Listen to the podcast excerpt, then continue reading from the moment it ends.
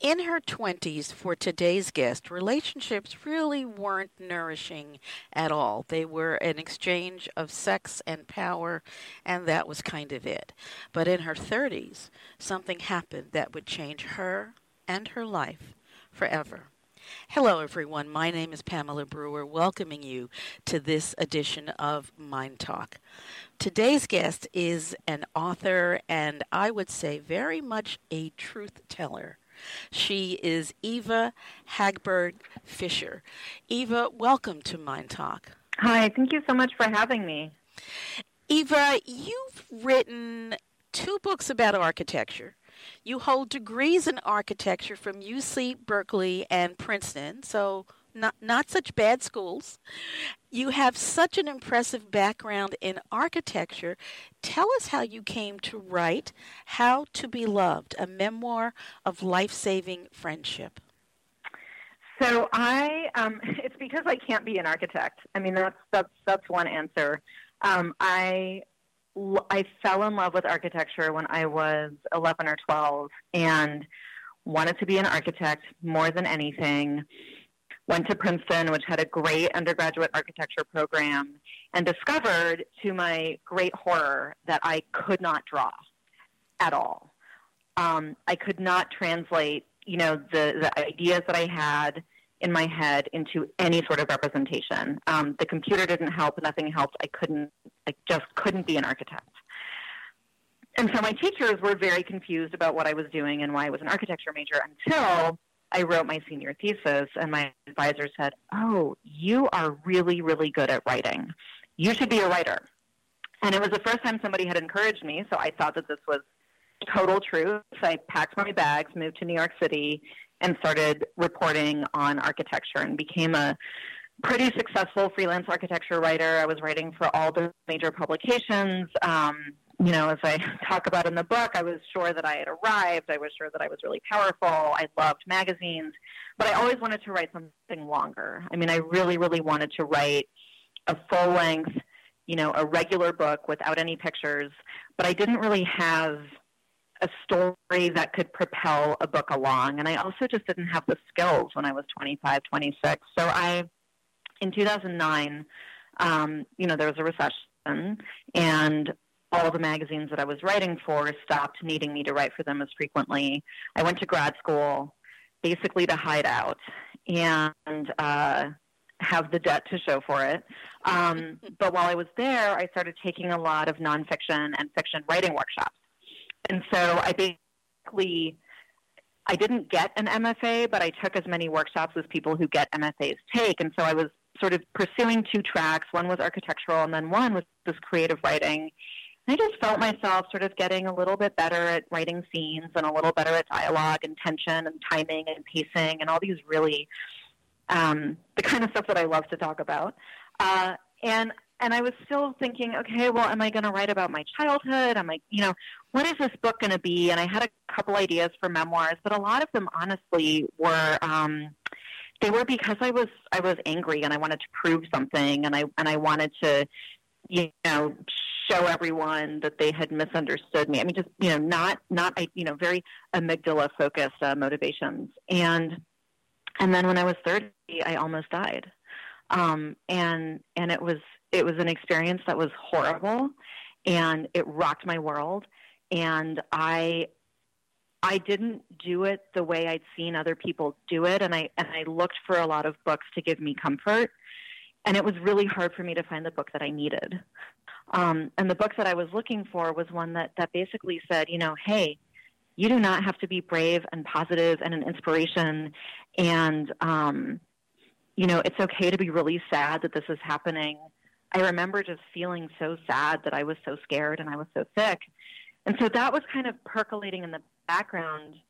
And then what really happened is that, or another part of what really happened is I, is I met this woman named Allison who was dying and when I got really sick, we started spending a lot more time together. And I found that she was a guide not only through the world of really intense illness, but also through just being a really vulnerable human. And I remember when I first met her, I was so confused because she she would be so honest about herself. She'd say, I'm so scared. I'm so sad. You know, my husband died five years ago. I miss him so much. I'm still in pain. I was like, wait, you're allowed to do that? You're allowed to say the inside thoughts out loud? And and people will love you? Wait, wait, what what is that? And she started loving me the way that I had seen other people love her. And so I realized when I was thinking about this book that the story wasn't that you know I went to the doctor a lot and exciting things happened. The story was really this this way in which having such an intense experience shook me out of you know decades of insecurity and judgment and fear. And it opened up this space and into that space came my friend allison and her love.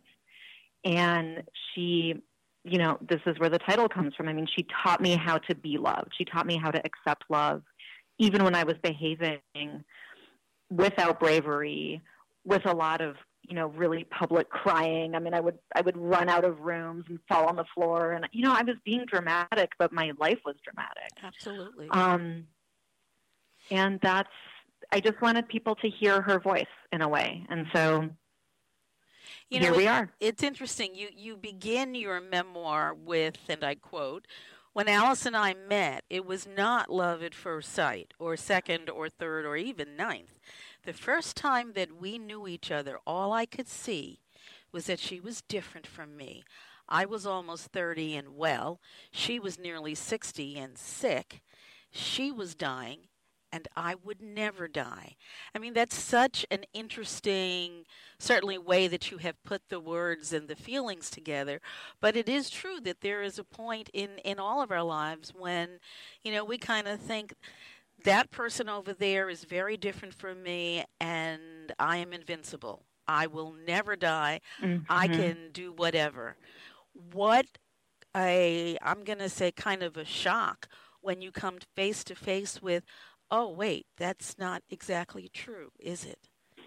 It was such a shock to me that I kept thinking that this was some kind of clerical error. I mean, this was the only way that I could really sort of start to see what was happening to my own life because I went from my illness was very sudden. So I was I was pretty much fine, having really normal graduate student problems, which of course I thought were the biggest problems in the world and yeah, I met Allison and I thought, oh, you know, she has cancer and I don't, you know, it's metastasis. Like I'd hear these words, you know, chemo, suite, and metastasized, and I was like, okay, well, but you know, thankfully I don't have to deal with that. And um, and then literally overnight, you know, I suddenly was facing this diagnosis that was really, really, really scary. And the physical symptoms were really immediate. And I was just, I mean, I couldn't walk, I couldn't really read. You know, I was totally, when you have a brain hemorrhage, it affects your brain.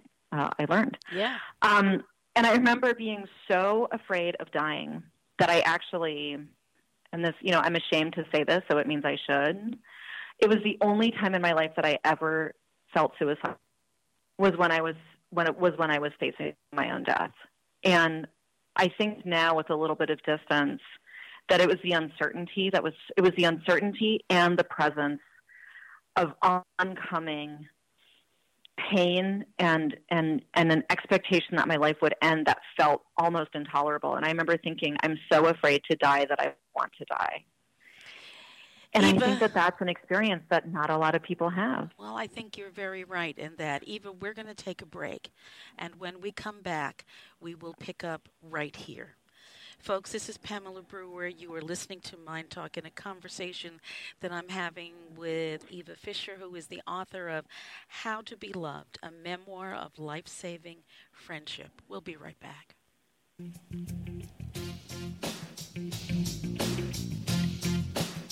Eva,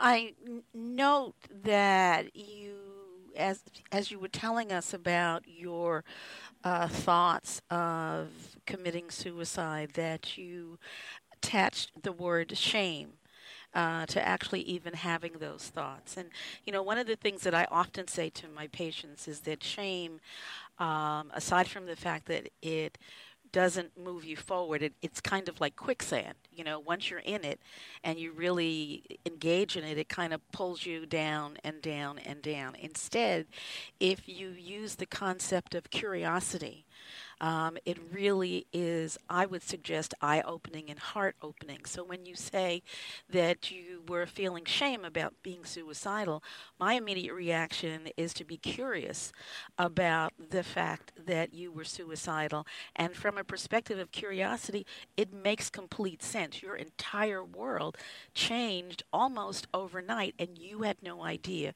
what was going to come next, if anything was going to come next. Thank you for saying that. That's that's that's very. I mean, shame is my probably most constant companion, and my therapist and I work a lot on cultivating a, a. We haven't used the word curiosity, but that's really what we try to do. It's like, hey, you know, I, I have this image that I refer that I come back to, which is just this like slimy gremlin, and it lives in a closet. And I I'm so afraid to look at what the gremlin is, but if I look at it closely with compassion, it's just me as a child just trying to have a hug, you know. But I'll Absolutely. but I'll be like, oh, stop talking, go away. Absolutely, it's it's extraordinary what we say and do to ourselves, not realizing how much power we're taking away from ourselves. Absolutely. You know, as as I was looking at uh, how to be loved, it seemed like you spent at least some part of your life trying to figure out where you fit. You know, you describe sort of scanning a room and trying to figure out, you know, where where your role was sort of on the ladder uh, uh, in the room. Did that change for you? It did, and uh, it changed a lot. You know, and I had an experience yesterday that that really solidified how much that's changed. So I was invited to a very, very exclusive fancy party at a very secret place that I can't talk about uh, according to its rules. And um, and to my right was the spouse of a book reviewer, and to my left was a really nice couple. And the friend who'd invited me kept saying, "Eva, you know, talk to the talk to the you know the NPR person." But I wasn't connecting with with that person, and it felt it felt like I wanted something. You know, it felt like I would I would be taking. And to my left there was a woman who was a really avid reader. Ah. And we just started talking about the books that we're reading. And she asked about mine, and I told her a little bit. And at the end of the lunch, I had I had one copy of my book, and I was like, Eva ten years ago would have run for the person who could maybe you know get me on NPR, get me in the LA Times, all of that. And I just thought, I want the book to go where it will be cared for mm. and loved and held. And this woman I think that she will she will care for it. And so, you know, I asked if I could give her a copy and she was delighted and we just had such a lovely human exchange. And I could see I was looking around the room and a lot of people were looking past me and seeing who was behind me to talk to and I just felt like how intensely I used to do that. And so part of my practice having moved back to New York now is talking to the person who's in front of me and being curious about them. Um, and that's the only way that I can find peace as a human, which is all that I want. I mean, it's ultimately self serving. It's so that I feel peaceful and okay. Um, but it works. It works. It works and it's so freeing. And there goes that word curiosity mm-hmm. again.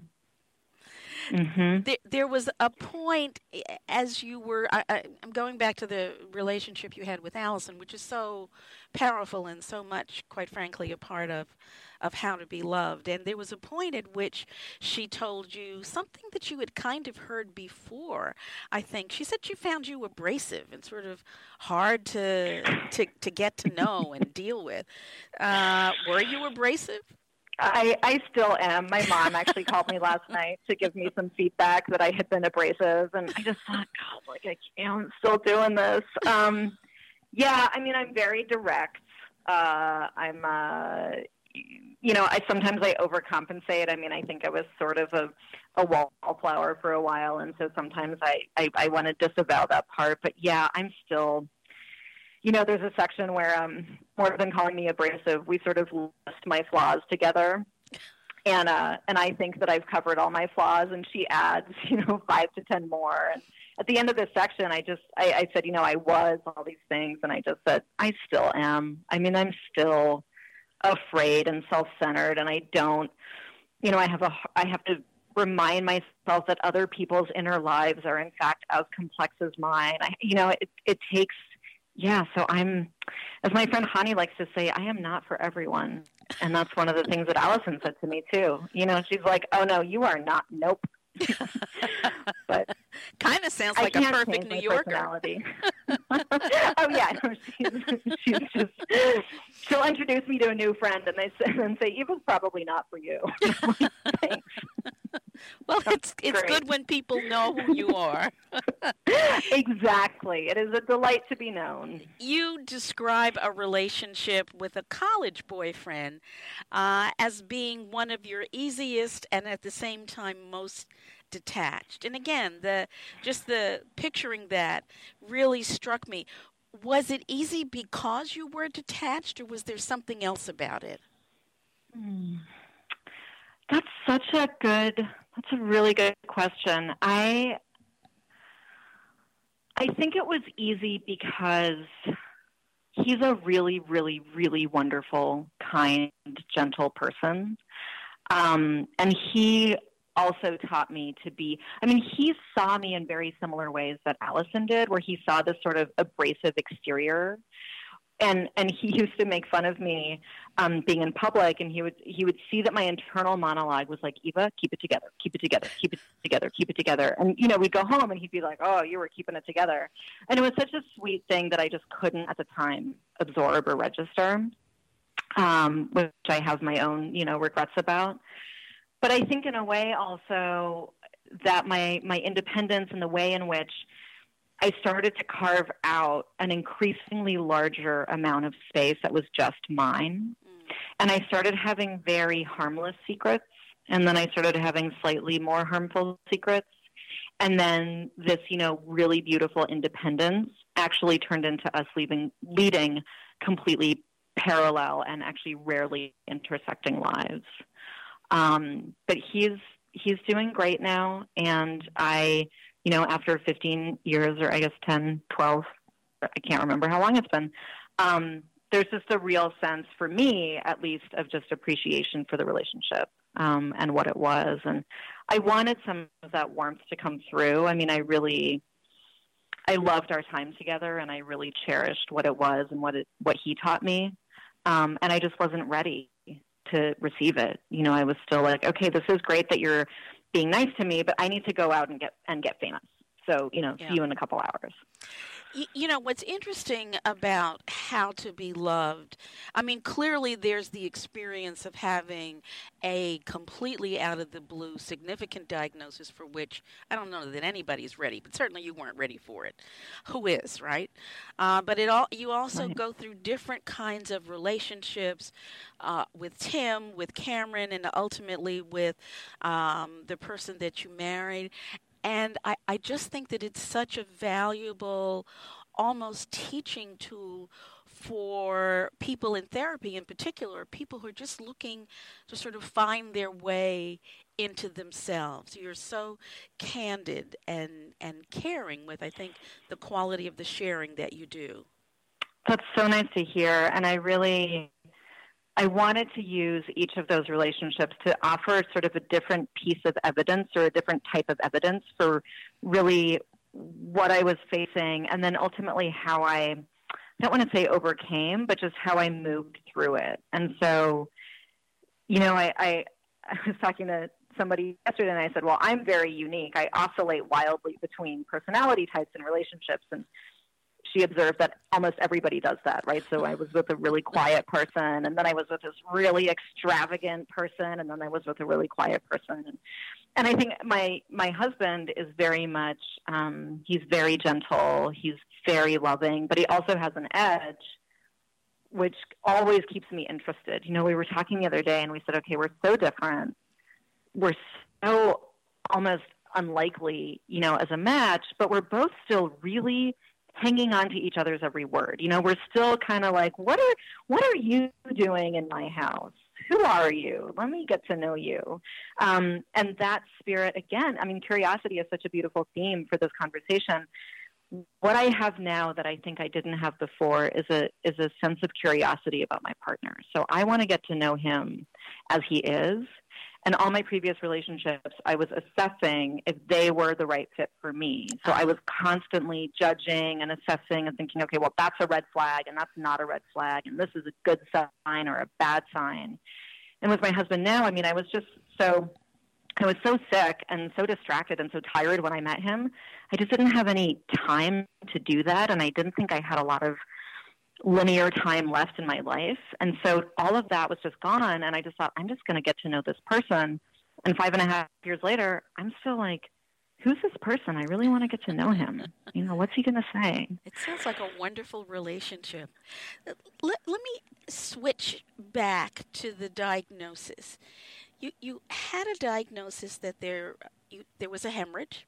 You had to have surgery major surgery, brain surgery, and yet, within less than 24 hours, the hospital was sort of saying, bye bye, go home now and heal.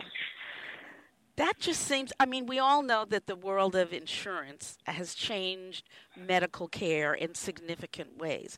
But the idea of having such a significant surgery and then sort of going home the next day, it's still kind of mind boggling. What's your thought about that? I agree. Um, and I think that the fact that I almost died from a complication, which which was easily preventable and I could have been easily educated about, is is one of the more horrifying aspects. I mean, I had I had no idea what to expect. I'd never had surgery before. I'd had no major medical experiences, and so you know, as I say in the book, I was like, go big or go home. Right. My first my first medical procedure is brain surgery. Great. Okay. but I couldn't imagine I mean, the type of pain that I felt, I had no idea that pain could be what I experienced. I, I just, I couldn't have ever imagined it. And so I was really blithely unprepared. I mean, they also gave me a lot of steroids. So I remember the morning after brain surgery, I was like, yeah, I kind of feel great. Can't wait to get home and maybe I'll do some work. And once the steroids were off, that was no longer my experience. But um, I mean, I you know I had a surgery really recently, and I asked the doctor. I had abdominal surgery, and I asked uh, when I'd be okay, and he said two days. Yeah, two days, no problem. And I kept saying to him, you know, this is my third abdominal surgery. That that hasn't been my experience so far. You know, with this exact surgery, my experience has been it takes me two weeks, and he was like, two days. I promise you, two days. You won't feel anything. And I felt so unheard and so yeah. unseen, and I but I just couldn't get through to him. Um, you know, and I think that that is part of the pain of being a patient in America in 2000. You know, that was 2013 when I got brain surgery, but also 2018, 2019 is there's, and I imagine, you know, I've I've tried to keep up on the doctor side of things, tried to have compassion for them and understand that they're dealing with so many things that make their job so much harder. Um, and I remember when I was hospitalized before we found, so I was hospitalized for seven days and we found the hemorrhage on the last day. And my doctors came to me on the sixth day and they said, listen, we're negotiating with your insurance company, but they, they need to kick you out. Like, we need to send you home now. Um, even though we don't know what happened, even though we don't know what's wrong, the insurance company won't pay for another day. It's, it's, it really and is extraordinary. Even we're going to take a break and then we'll yeah. be right back.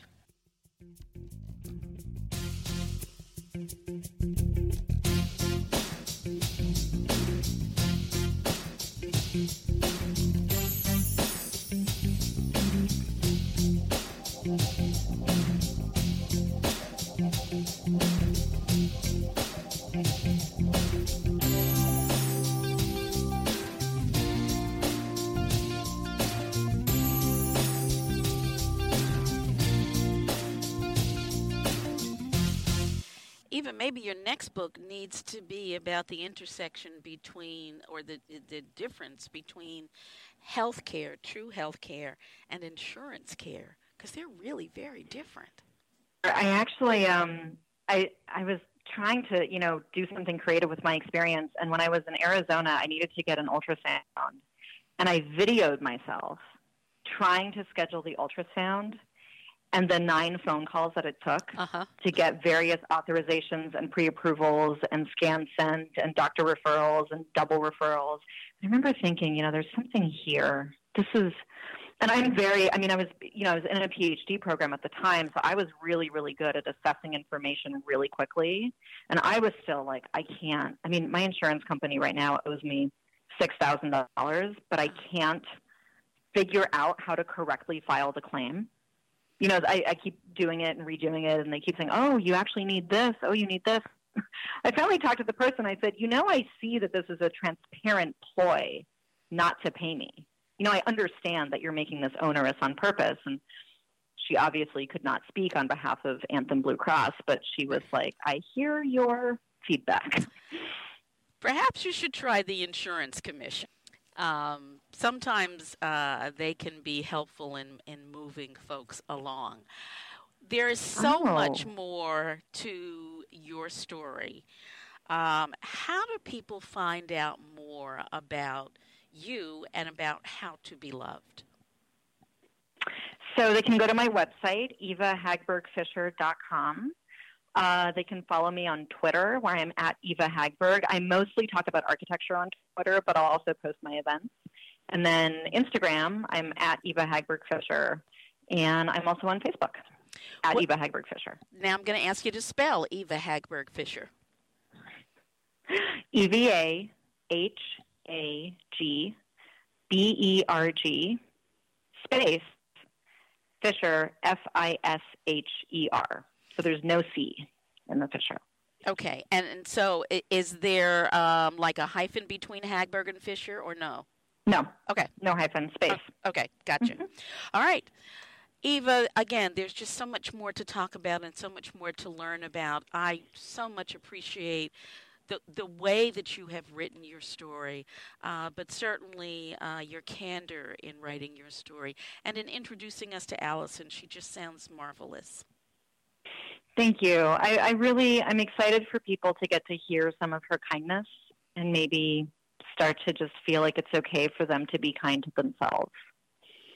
And Allison had the capacity to be pretty straightforward too, in her own right. She did. yes. Again, Yeah, Allison, Allison. Allison Hagberg Fisher, thank you again so much for joining us today on this edition of MyNDTALK. Thank you so much. It's been my pleasure Thank you so my much. honor. Absolutely. And Oh, folks, me too. All right. Thank you for joining us today on this edition of MyNDTALK. Mind Talk is brought to you daily as an educational public service, and it is not intended to replace any work that you might choose to do with a medical health, mental health, or other professional. MyNDTALK is produced by Jim Brown and 26 by 2 Communications. I'd love to hear your questions or comments about today or any MyNDTALK program, so do send an email to me at Pamela, P A M E L A, at myndtalk.org. That's M Y N D T A L K dot O R G. And remember, MyNDTALK is available on demand not only at the MyNDTALK website, but at on your favorite platform. There's also a MyNDTALK app, which is available to you with your iOS and your Android uh, phones. And remember always, if it's unacceptable, it's unacceptable. You take care.